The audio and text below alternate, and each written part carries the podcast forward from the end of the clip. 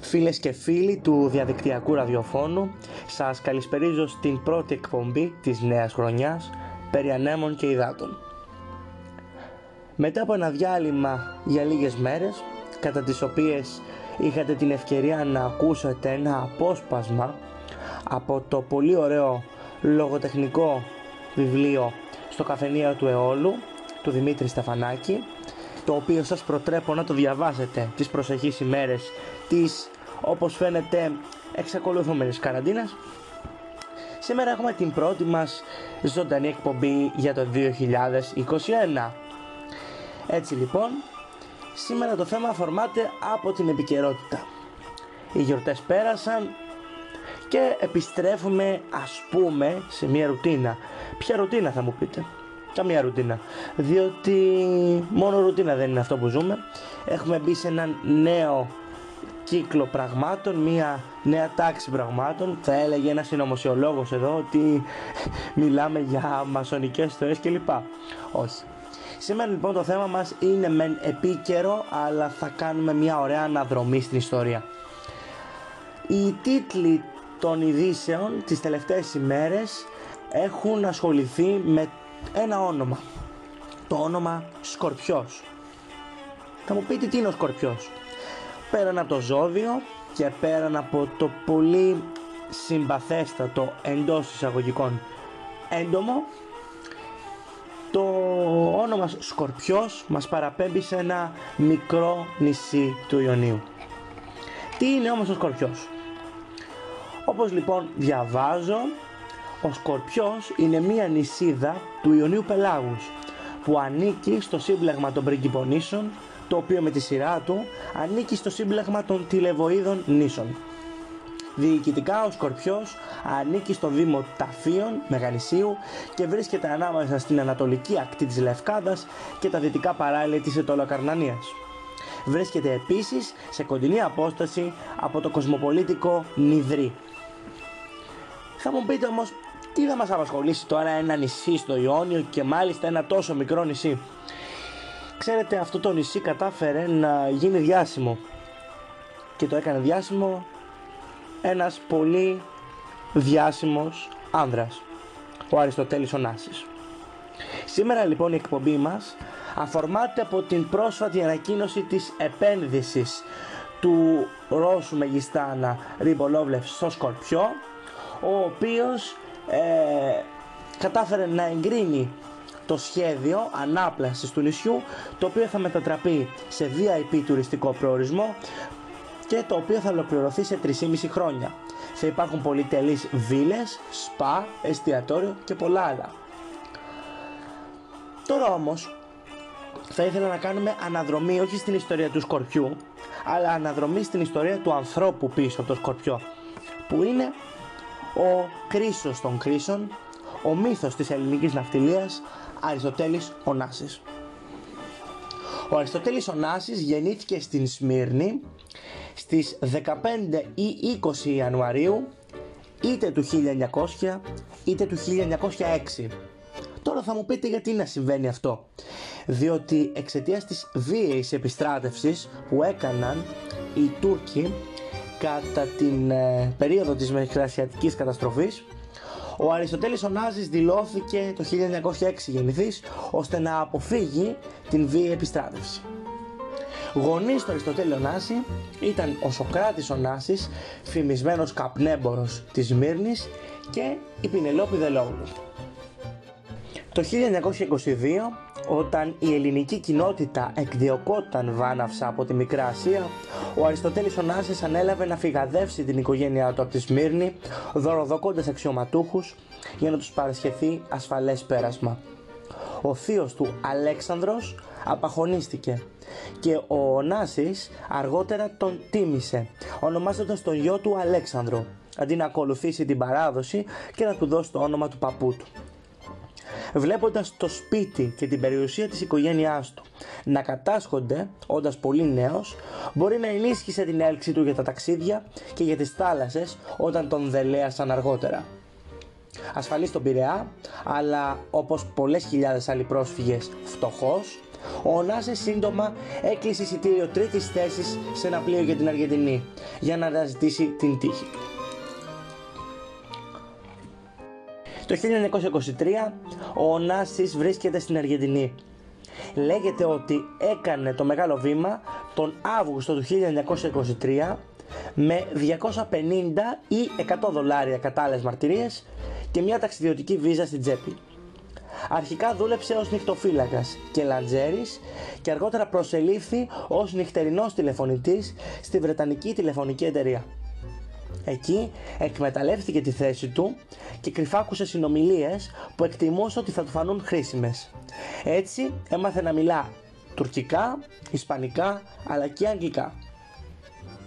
Κάπως έτσι ξεκίνησε να έχει μια μικρή επιχείρηση εισαγωγής καπνού και κατασκευής τσιγάρων. Τον καπνό, τις περισσότερες φορές λαθρέο, του τον εξασφάλιζε ο πατέρας του μέσω της Τουρκίας. Ο τρόπος με τον οποίο πλάσαρε τα τσιγάρα του στην αγορά ο Νάσης ήταν παρημιώδης. Εκτός το ότι πέταγε σε πολυσύχναστους δρόμους της Buenos Aires άδεια πακέτα, είχε την εξυπνάδα να δημιουργήσει ελαφρά τσιγάρα για γυναίκες με ροζ φίλτρο και χρυσό χαρτί. Και η διάσημη σοπράνο της Αργεντινής, Κλαούντια Μούθιο, που αγαπούσε το τουρκικό χαρμάνι, που έκανες εισαγωγή Ωνάσης, εμφανίστηκες στα σαλόνια της υψηλής κοινωνίας, καπνίζοντας τα τσιγάρα του Ωνάση. Έτσι εξασφαλίστηκε η καλύτερη διαφήμιση. Και φυσικά ο Ωνάσης και η Κλαούντια Μούφιο έγιναν ζευγάρι. Ο Αριστοτέλης Ωνάσης ήταν ένας από τους άνδρες με μια πολύ έντονη ερωτική ζωή η οποία απασχόλησε και τον τύπο και τα μέσα της εποχής. Ο πρώτος του γάμος γίνεται το 1946 με την κόρη του μεγαλοεπιχειρηματία και εφοπλιστή Σταύρου Λιβανού, Τίνα Λιβανού. Με την Τίνα Λιβανού θα αποκτήσει δύο παιδιά, τον Αλέξανδρο που θα γεννηθεί το 1948 και τη Χριστίνα που θα γεννηθεί το 1950. Το 1961 θα χωρίσει με την Τίνα Λιβανού ύστερα από 15 χρόνια γάμου ενώ από το 1957 ήδη γνωρίζεται με την κορυφαία σοπράνο της όπερας Μαρία Κάλλας. Όσον αφορά τα επιχειρηματικά του πλάνα, σε αυτό το διάστημα ο Νάσης έχει ασχοληθεί με τα φαλαινοθυρικά, τα οποία εξελίσσει σε κρουαζιέρες για την ελίτ της εποχής και το 1956 γνωρίζεται με τον Βρετανό Πρωθυπουργό Winston Churchill. Το 1953 έχει σχεδόν όλο το μονακό δικό του, ενώ την ίδια χρονιά βαφτίζει στο Αμβούργο το μεγαλύτερο τάνκερ του κόσμου με το όνομα Τίνα Ονάση. Με τη Μαρία Κάλλας, για να επιστρέψουμε στα ερωτικά του Ονάση, υπήρξε μια θυελώδης ερωτική σχέση, η οποία όμως δεν κορυφώθηκε ποτέ. Έτσι λοιπόν η Μαρία Κάλλας έμεινε αιώνια πιστή και ερωτευμένη στον Ονάση και ο έρωτας για την περίπτωσή της δεν είχε καλό τέλος, μιας και εγκατέλειψε σχεδόν την καριέρα της και την όπερα για χάρη του.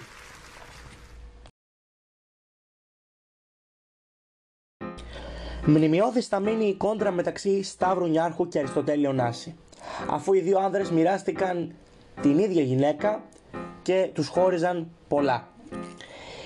Η Τίνα Λιβανού, μικρότερη αδερφή της Ευγενίας, ήταν η γυναίκα που παντρεύτηκε και τους δύο εφοπλιστές, αφού μετά το διαζύγιό της με τον Αριστοτέλειο Νάση, αλλά και τον περίεργο θάνατο της αδερφής της στο διόκτητο νησί του Νιάρχου της Πετσοπούλα, θα γίνει σύζυγος του Σταύρου Νιάρχου και θα βρεθεί και αυτή νεκρή μετά από κάποια χρόνια.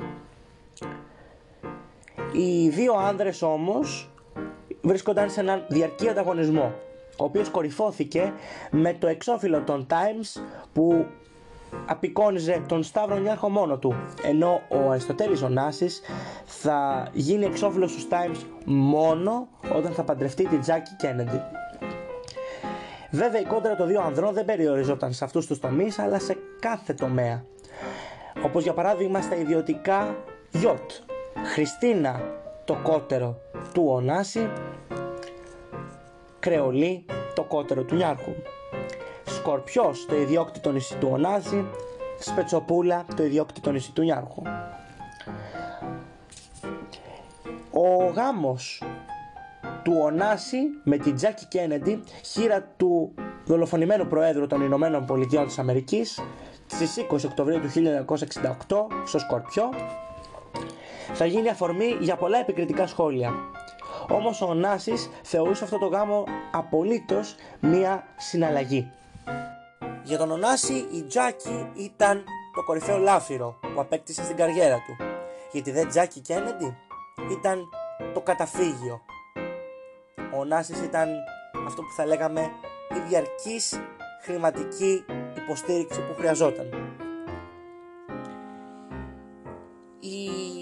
Καριέρα του Ωνάση θα απογειωθεί όμως στις 24 Ιανουαρίου του 1973 ο γιος του Ωνάση, ο Αλέξανδρος, σκοτώνεται σε ένα πολύ περίεργο αεροπορικό δυστύχημα σε ηλικία μόλις 25 ετών.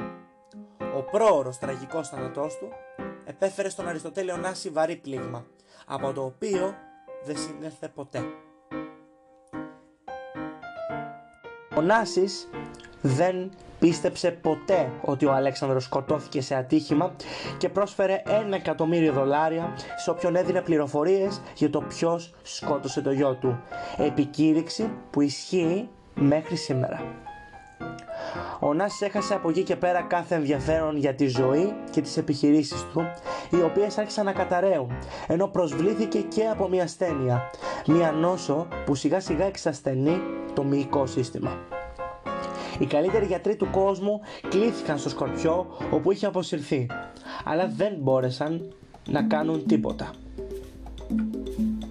Η κατάσταση της υγείας του θα επιδεινωθεί ακόμα περισσότερο από τον θάνατο της μητέρας των παιδιών του Τίνας την επόμενη χρονιά και η απώλεια του γιού του ήταν ένα θανάσιμο πλήγμα στη δίψα του ονάση για ζωή και στη θρηλυκή δύναμη της θέλησής του. Ένα από τα τελευταία του μεγάλα έργα, ένα σχέδιο να δημιουργήσει ένα διηλιστήριο στις Ηνωμένες Πολιτείες, νικήθηκε από τοπικές αντιδράσεις. Μερικές εβδομάδες αργότερα, αναρώνοντας με παρέα την Τζάκη στο Ακαπούλκο, έγραψε την τελευταία του διαθήκη, ενώ το ζευγάρι επέστρεφε στη Νέα Υόρκη με το ιδιωτικό του Learjet. Η Διαθήκη άφηνε το μισό της περιουσίας του στην κόρη του Χριστίνα και όριζε το μερίδιο του Αλέξανδρου να χρησιμοποιηθεί για τη δημιουργία ενός ιδρύματος που να φέρει το όνομα του νεκρού γιού του για να χρηματοδοτήσει ένα ευρύ φάσμα έργων δημοσίου συμφέροντος ιδιαίτερα στην Ελλάδα και για την υποστήριξη του ελληνικού πολιτισμού. Το Ίδρυμα Ωνάση έχει διεκπαιρεώσει πιστά το ρόλο του έως σήμερα. Μετά την πτώση της στρατιωτικής χούντας και την εγκαθίδρυση της δημοκρατικής κυβέρνησης του Κωνσταντίνου Καραμανλή, ο Ωνάσης ήταν ένας εκ των βαρώνων των επιχειρήσεων, ο οποίος όμως ήταν εκτός ευνοίας λόγω των επιχειρηματικών επαφών του με τη δικτατορία. Η Ολυμπιακή αεροπορία αντιμετώπιζε οικονομικά προβλήματα και ο Ωνάσης, άρρωστος πλέον, ήλπιζε να διαπραγματευτεί για υποστήριξη από την κυβέρνηση, αλλά οι συζητήσεις σύντομα ναυάγησαν και στράφηκαν προς την ανάκτηση του εθνικού αερομεταφορέα. Ο ίδιος αποδέχτηκε εν τέλει την ήττα του και τον Ιανουάριο του 1975 συμφωνήθηκε απρόθυμα η κρατικοποίηση της Ολυμπιακής αεροπορίας. Όμως στις 15 Μαρτίου πριν να πραγματοποιηθεί στην πράξη η μεταφορά της Ολυμπιακής αεροπορίας η υποκρατική διοκτησία ο Αριστοτέλης Ωνάσης πεθαίνει στο Αμερικανικό νοσοκομείο του Νεηγή κοντά στο Παρίσι. Σύμφωνα με την επιθυμία του, ετάφη στο εκκλησάκι της Παναγίτσας, στον Σκορπιό, όπου ήδη αναπαύονταν ο γιος του και η αδερφή του Άρτεμις. Εκεί ετάφη αργότερα και η Χριστίνα. Κάπως έτσι τελειώνει η ιστορία του Αριστοτέλη Ωνάση, ενός ανθρώπου που επηρέασε την ελληνική αλλά και την παγκόσμια ιστορία, όχι μόνο με τις επιχειρήσεις του, αλλά και με τη ζωή του. Μιλήσαμε πολύ συνοπτικά για αυτόν τον άνθρωπο, καθώς το έργο του και το φάσμα των επιχειρήσεών του είναι τέτοιο που θα χρειαζόμασταν πολλές ώρες. Ο Νάσης εξακολουθεί να επηρεάζει την ε, ζωή μας με πολλούς τρόπους ξεκινώντας από το περίφημο Ίδρυμα Ωνάση, συνεχίζοντας με διάφορα βιβλία που γράφτηκαν προς τιμήν του, όπως το κορυφαίο βιβλίο που είναι η βιογραφία επίσημη του Αριστοτέλη Ωνάση από τον Πίτερ Evans με τίτλο «Ωνάσης» και κυκλοφορεί από τις εκδόσεις Κάκτος αλλά και θεατρικές παραστάσεις όπως η περσινή παραγωγή του Θεάτρου Παλάς «Ο Νάσης τα θέλω όλα» με τον Σταμάτη Φασουλή να σκηνοθετεί, να συγγράφει το έργο και να πρωταγωνιστεί στο ρόλο του κορυφαίου κρίσου. Από τις επιχειρήσεις του Ωνάση συνεχίζουν να ζουν πολλές οικογένειες ενώ δεν έλειψαν πολλές δωρεές όπως το Ωνάσιο Καρδιοχειρουργικό Κέντρο αλλά και η σχολή του Ωνάση. Και κάπως έτσι με αφορμή την πώληση και την αλλαγή που θα επιτελεστεί στο Σκορπιό φτάσαμε στο τέλος και της σημερινής μας εκπομπής. Εύχομαι το θέμα να σας άρεσε, ίσως να μάθατε κάτι περισσότερο από όσα ήδη είναι γνωστά για τον κορυφαίο αυτόν Μεγιστάνα. Εγώ θα είμαι πάλι σύντομα κοντά σας με νέα εκπομπή. Ανανώνουμε λοιπόν το ραντεβού μας, θα είστε καλά όλοι και μέχρι τότε να θυμάστε ότι κάθε μέρα αξίζει να έχει μια ευχάριστη νότα. Γεια σας.